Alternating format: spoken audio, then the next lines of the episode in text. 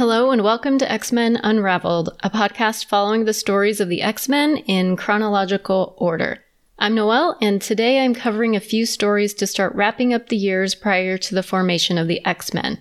I want to catch up with the characters who have appeared so far on the podcast before we leave them behind for a time and focus on the original X-Men team.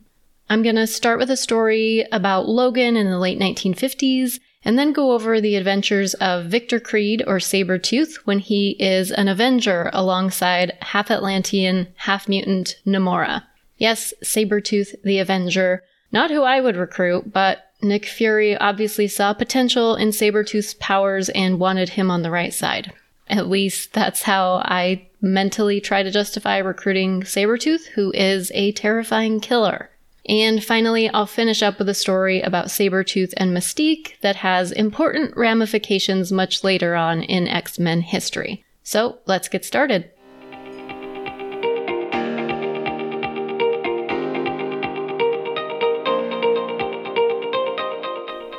In about nineteen fifty-eight, after his time in Cuba that I covered in the last episode, Logan made his way to San Francisco's Chinatown in Wolverine Manifest Destiny numbers two to four. The residents of Chinatown are being harassed and extorted by a gang led by a man called the Black Dragon. His real name is Lo Shang Cho, and while we don't see much of him in the story, his gang basically controls Chinatown. Logan arrives in San Francisco for unknown reasons and stops into a little restaurant. With his usual penchant for finding trouble, he walks in just as agents of the Black Dragon are demanding money from the owner. But the man can't pay, so they just beat the shit out of him. And then they tell him that they will just take his daughter since he doesn't have the money. And the man is pleading with them when Logan interrupts, "Y'all still serving noodles, ain't ya?" One of the Black Dragon agents points a sword in Logan's face and says that he should leave before he gets hurt.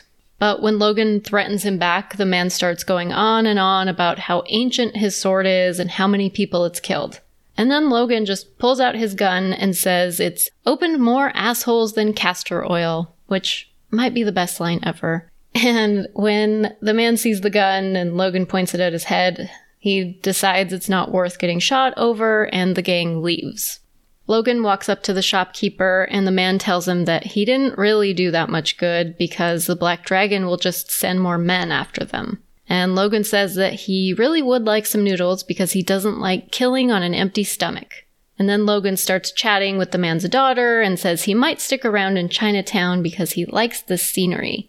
It seems like the wrong time to hit on someone to me. This girl just barely escaped being kidnapped and threatened with sexual assault, but I guess since it's Logan, somehow it works. And the daughter, who's named Lynn, quickly becomes his girlfriend. The next thing we see is a meeting taking place among the citizens of Chinatown, and the restaurant owner makes an announcement. He asks if everyone is tired of the Black Dragon and his reign of terror, and he suggests that if they are, they should unite under Logan, who has already faced his agents, and fight back. There are several groups present representing various fighting schools from across Chinatown, and all of the leaders vote to accept the plan. So Logan leads a street war with his new allies against the Black Dragon, and they pretty easily defeat them and kill Lo Shang Cho. After the victory, though, Logan's allies expect him to take up the mantle of the Black Dragon and become the new leader of Chinatown. But Logan says, uh, thanks, but no thanks. As far as he's concerned, he's helped the people he set out to help, and he's done. His girlfriend, Lynn, tries to convince him to take up the role, saying that without the Black Dragon keeping the gangs in line, everything will fall to chaos. And to refuse is also an insult to everyone who joined in the fight that basically Logan started. But that doesn't help either. Logan adamantly refuses and tells Lynn that, you know what, he's just going to leave Chinatown altogether. So he ditches Lynn, Chinatown, and all of the people he wanted to help in the first place, earning their hatred in the process. Fifty years later, Logan will return to Chinatown and has to face down another Black Dragon who's tormenting the city. Apparently, after he abandoned her, Lynn took on the role of the Black Dragon herself and ended up becoming just as cruel as the previous one. When Logan shows up all those decades later, Lynn hates him just as much, if not even more, than when he left. But where we're at in the story, Logan won't find that out for a long time. But at least this time, his girlfriend survives. That's way more than they usually get, so there's that. And so Logan leaves and heads back off to his wandering life.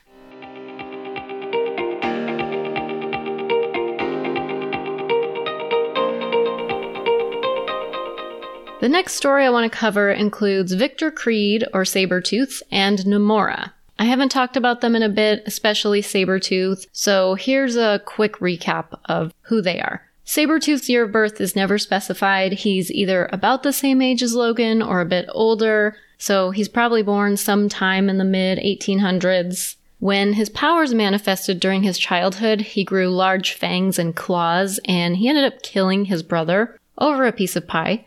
And his religious parents believed that he was possessed by the devil, and so they locked him in their cellar. Then his father ripped out his claws and fangs, but Victor has a healing factor like Logan, so they would grow back. And this went on for months, if not years. Eventually, Victor escaped, killed his parents, and went on the run. Victor met Logan after Logan murdered his brother Saul, and this makes them lifelong enemies. And Victor would go on to kill at least two of Logan's girlfriends and show up in Logan's life each year on his birthday to torment him. Last time we saw Sabretooth, he had just shot Logan in Chicago in the nineteen thirties and left him for dead. And much like Logan, Sabretooth wanders the world, getting into various adventures over the years. But we don't have as much detail about his life because he's not a beloved X-Man like Logan. He's a terrifying villain. Namora, on the other hand, has been keeping pretty busy over the years. Last time we saw her, she was living in New York City, fighting crime. After that, she went back to Atlantis, fought off some communists, and then tried to find Namor after he disappeared with amnesia when Destiny attacked Atlantis. Namora briefly worked with a group called the Monster Hunters, led by Ulysses Bloodstone, and at some point she married and then apparently divorced another Atlantean named Talon. And then she started a relationship with Sergei Kravinoff, better known as Kraven the Hunter. He usually shows up in Spider-Man comics as a villain. Um, how they met, I'm not totally sure. But I probably could have done an episode about all of Namora's adventures, but they're kind of all over the place, so that's a quick recap. Strangely, these two very different mutants end up on the same Avengers team in nineteen fifty-nine. This first story comes from New Avengers numbers ten to twelve. In nineteen fifty-nine, Victor Creed is in Madripoor. He seems to be just aimlessly drifting, probably making his way as a mercenary. But that year, Nick Fury shows up to recruit Victor for a new mission ordered by President Eisenhower. He's in charge of putting together a team of powerful individuals without concern necessarily for how morally upstanding they may or may not be. He just needs people who can get jobs done. So Fury arrives in Madripoor with a man named Dugan, who is helping his recruiting efforts. They find Creed as he is in the middle of a drunken brawl and throws a man through a bar window. Fury and Dugan approach Creed to present their job offer, but Creed is not very interested in listening to Fury, so Dugan shoots Creed in the head. They know that he has healing powers, um, and they just need to get his attention, and honestly, it seems like it's a pretty good strategy when dealing with Victor Creed. Uh, so he heals up, and I would imagine sobers up as well, and finally listens to Fury's offer. And I guess with nothing better to do, he agrees to join, and Fury goes on to recruit the rest of his team. The team he puts together includes an interesting bunch of characters. There is Dominic Fortune, an adventurer and mercenary, Namora, the half-mutant, half-Atlantean, Namora's boyfriend, Sergei Kravinoff, better known as Kraven the Hunter, Ulysses Bloodstone, a monster hunter we met a while back in Logan's story as a member of the group called the Covenant, and Ernest Sablanova, or Silver Sable, who is basically a Nazi hunter. After gathering all of the recruits, Nick Fury has them all meet up at a bar so he can tell them about the mission. But first, Nick Fury says one of the most slut-shamey things I have ever had the misfortune to hear or read. He says, "Intel's like a lady. The more hands that touch it, the worse it gets."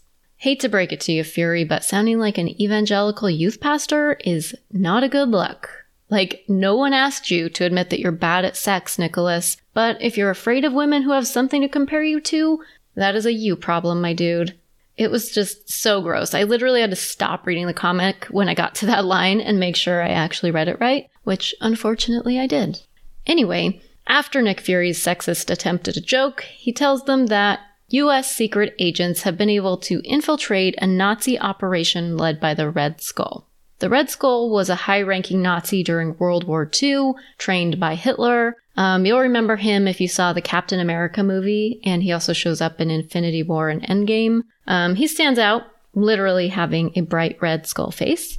After rising through the ranks of the Nazis, the Red Skull founded the organization Hydra, which I've covered a little bit before. Basically a Nazi offshoot, so they're a problem. But at the end of the war, the Red Skull ended up trapped in suspended animation. So they don't know it yet, but this Red Skull that they're going after is an imposter. And this imposter Red Skull is working to find Nazis who survived the war and form a Fourth Reich. The team all asks Nick Fury who's going to be infiltrating the operation this time. But Fury tells them he didn't recruit them for subtlety. They are being sent in as fighters and hunters, which they're all thrilled about.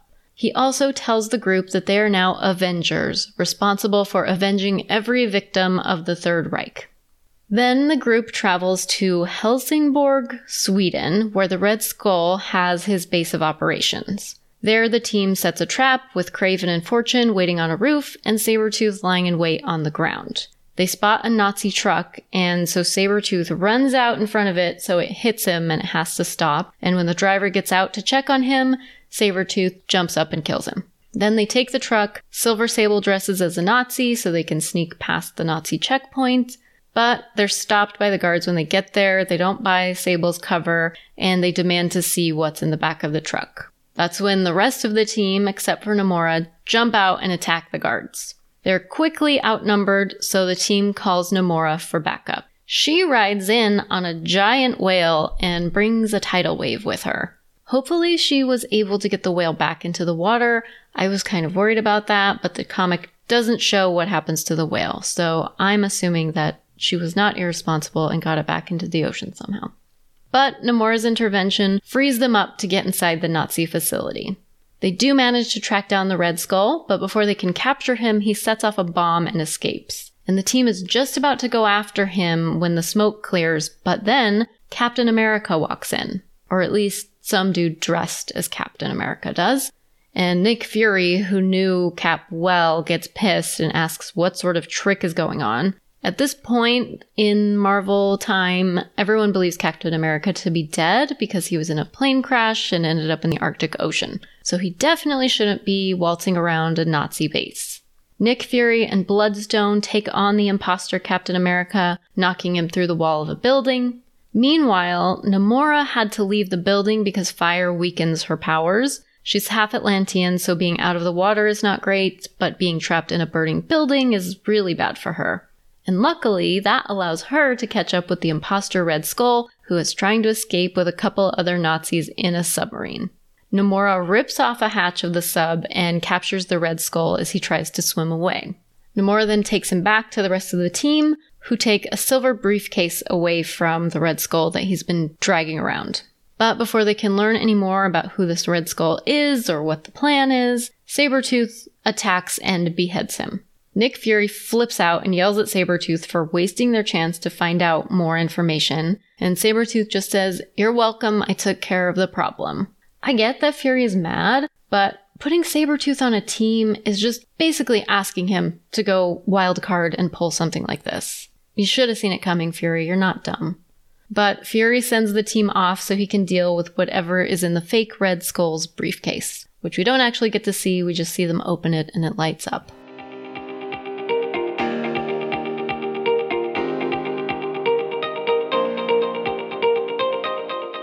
In Avengers nineteen fifty-nine, numbers one to five, the team ends up on another mission chasing what they believe is another underground Nazi organization. This story is kind of all over the place. There's Nazis, mystical powers, zombies, and Cold War fears about communism. It's a little confusing, but it all mostly makes sense in the end.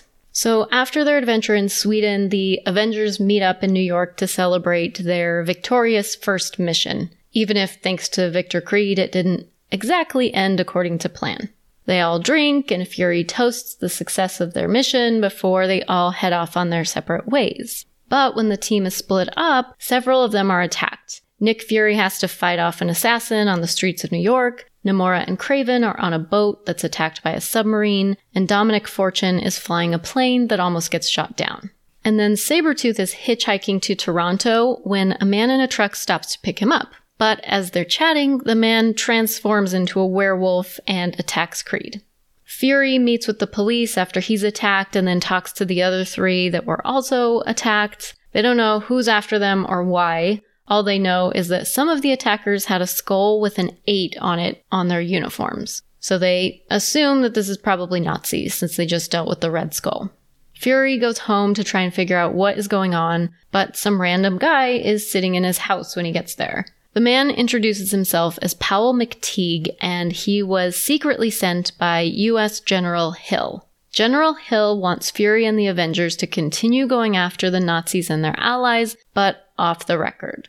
So Fury heads off to the country of Latveria to meet with a couple of contacts. One is a man named Erich Koenig, a German that Fury knew during the war, who's now a naturalized uh, U S citizen. And the other is a woman named Louise Mason. She has been undercover as the girlfriend of a Nazi general, Dieter Skul, who was living in Latveria. She's also known as the Blonde Phantom. And while she was spying on Skul, he caught her listening in on one of his conversations and her cover was blown. He pushed her out of a window into a moat, but she survived the fall and got away. After the three catch each other up on what they've uncovered, Koenig takes them to meet with a Wakandan ambassador. He tells them that Wakanda's ruler was abducted during a visit from U S State Department officials. The ambassador believes that the underground Nazi group infiltrated and used the State Department visit to carry out the abduction. He wants Fury's Avengers team to figure out what is going on. So Fury and Mason use the information that she gathered from Dieter Skul to go investigate a Nazi hideout. When they get inside, they are immediately attacked by a horde of zombies. They escape by blowing up the building. Meanwhile, Namora, Creed, and the rest of the Avengers team have been sent by Fury to track down two other Nazis in the South China Sea. They are Brain Drain, a Nazi scientist whose brain has been implanted in an android after a nearly fatal accident, and the other is Baron Blood, a noble Englishman who is also a vampire. So the Avengers board the ship that the two dramatically named Nazis are on and attack them. But during the fight, the Nazis are teleported away in two columns of fire that leave skulls with eights on them burned into the deck. And then to make things weirder, the guy who first recruited the Avengers at the beginning of this story, Powell McTeague, has also arrived. He teleported his way there as well. Apparently he has mystical powers, which are explained away due to his Welsh and Jewish heritage. McTeague tells the Avengers that he thinks there is someone else involved in the Nazi schemes, and the Nazis might not even be the ones in charge. And the skull symbol that they've been seeing everywhere, it probably belongs to whoever is working with the Nazis. The Avengers regroup in Madripoor with Nick Fury and Louise Mason to go over what they know. On the way there, Mason and Fury have captured a group of unnecessarily hot Nazi spy women, um, and so they interrogate them. One of them says that Skul medallions just showed up in their homes and they took it as a sign to come out of hiding, that the Third Reich is rising again, I guess. But they don't get much information, so Nick Fury lets Creed kill the Nazis. Namora and Dominic Fortune then go to a government building in Madripoor to find records of where the Nazis are hiding, and they find it and the team goes to attack the base. When they're there, Fury finally gets some answers from McTeague about what is actually going on. McTeague says that he believes that the enemies they are chasing have ties to the U S government. Whoever is behind the skull emblem is gathering allies, including Nazis, to establish their own power base and oppose communists. And that's how the group got inside the U S government, because the U S is in the midst of trying to defeat communism. Namor and Louise Mason are in the middle of interrogating a Nazi leader when Fury and McTeague arrive. They're able to get information about the group's next steps, and the Avengers travel to Wakanda, which is under attack by Dieter Skul and a bunch of other Nazis. The Avengers beat them pretty quickly, and then McTeague teleports them all to Washington, D C. There, a U S senator is meeting with a man named Jeffrey Sydenham. He has formed an organization called ICON, and they are the ones behind gathering the Nazis and attacking the Avengers. He's convinced the senator to join him because they're both enemies of communists.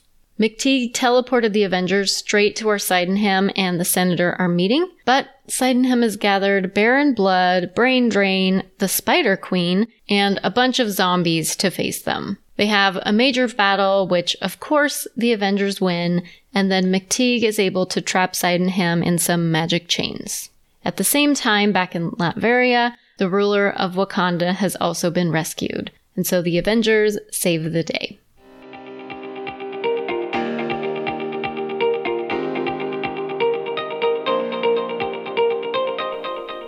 This last story is a short one, but it's important down the road for some stories about the X-Men.